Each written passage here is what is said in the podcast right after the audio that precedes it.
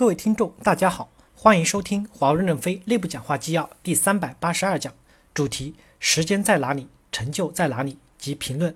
轮值 CEO 郭平寄语新员工。本文由任正非签发于二零一六年八月二十二日。正文部分，各位新同事，大家好。首先欢迎大家加入华为这个大家庭。人类正在大步的迈入信息社会，华为公司全体员工积极拥抱这个伟大的时代。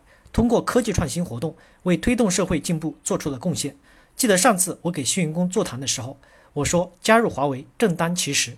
你们现在加入仍然是正当其时。刚刚完成了上半年的业务计划，我给大家透露一下，应该说公司的增长的非常好，三个业务都有超过百分之三十的增长，这是相当不错的一个成绩。也期望你们的加盟能够让公司如虎添翼。在回答大家问题之前，我想说两点。第一点。我相信在座的每一位经过了相应的公司的挑选和个人的选择，你们有理由加入华为。我希望你们更有责任把自己展现出来。华为现在有八五后的大国代表，有八零后的地区部总裁和具有国际影响力的技术专家。华为从不以先来后到论英雄，不管什么时候加入华为都不晚。你们有理由进来，你们更有责任展现。第二点，不管千条万条，第一条要肯干。时间在哪里，成就在哪里。花了上一万个小时，你能成为专家？华为是以责任结果为导向，这是对工作的态度。我相信有这样的态度，任何的可能性都会有。你们每个人加入华为，都在书写你们自己的历史，也在帮助华为添光加彩。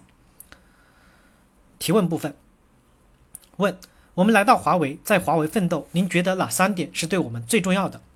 郭平回答说：“我刚说的第一点是你要肯干，愿意干。”所有的队伍都是组织起来才有战斗力，每一个人都需要解决自己的工作动力问题。在华为公司工作有几件基本的事儿：良好的态度，愿意干，能够提升自己的技能去胜任自己的工作。我想这是在华为留下来的基础。问：公司在美国市场，特别是网络这一块有没有具体的策略？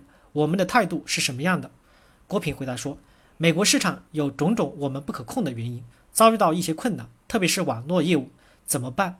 第一。美国市场没有那么重要，世界那么大，我们选择需要我们的市场，把这样的市场服务好。过去二十多年来，华为在没有美国市场的情况下，已经做到了世界第一。我们要继续的深耕努力。第二，我们的技术进步还不够。如果在全世界你不用我的东西，你就要落后的时候，美国人自己会求着华为一定要卖给他们。我们的技术、我们的解决方案、我们的服务能力还不够好。希望将来华为的产品和服务要好到美国不用，就会导致他们必然的失败。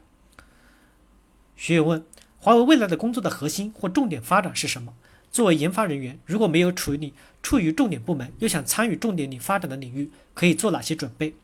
郭平回答说：华为致力于一个更美好的全连接的网世界，在可见的将来，我们不会扩张业务领域，我们的业务是运营商业务、企业业务和消费者业务。这些业务的共同特点是建立一个更好的连接。我们认为这个市场的空间足够大。现在大家都在谈 AR、VR。这对华为意味着什么？意味着巨大的信息流量、巨大的传输，意味着华为巨大的机会。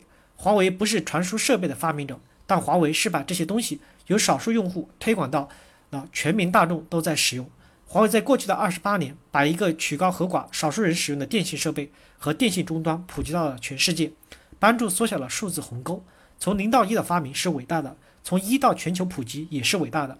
华为过去成为全球电信普及的主要贡献者之一。今后也要有更多从零到一的突破性的贡献。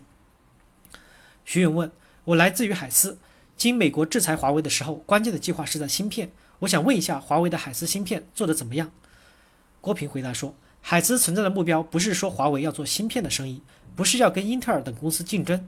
海思的第一责任是提供芯片，使得华为的产品和服务具有最强的竞争力，这是海思存在的重要目标。另外，华为公司并没有受到美国的制裁。学员问：华为和诺基亚及三星的专利争端，你对此怎么看？会不会对一线销售产生一定的影响？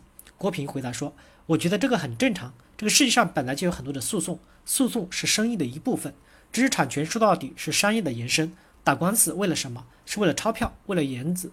对我们来说，第一，我们对自己的知识产品有信心；第二，比知识产权官司更重要的是，在全世界的市场上，华为能保持和扩大我们的竞争优势。感谢大家的收听。敬请期待下一讲内容。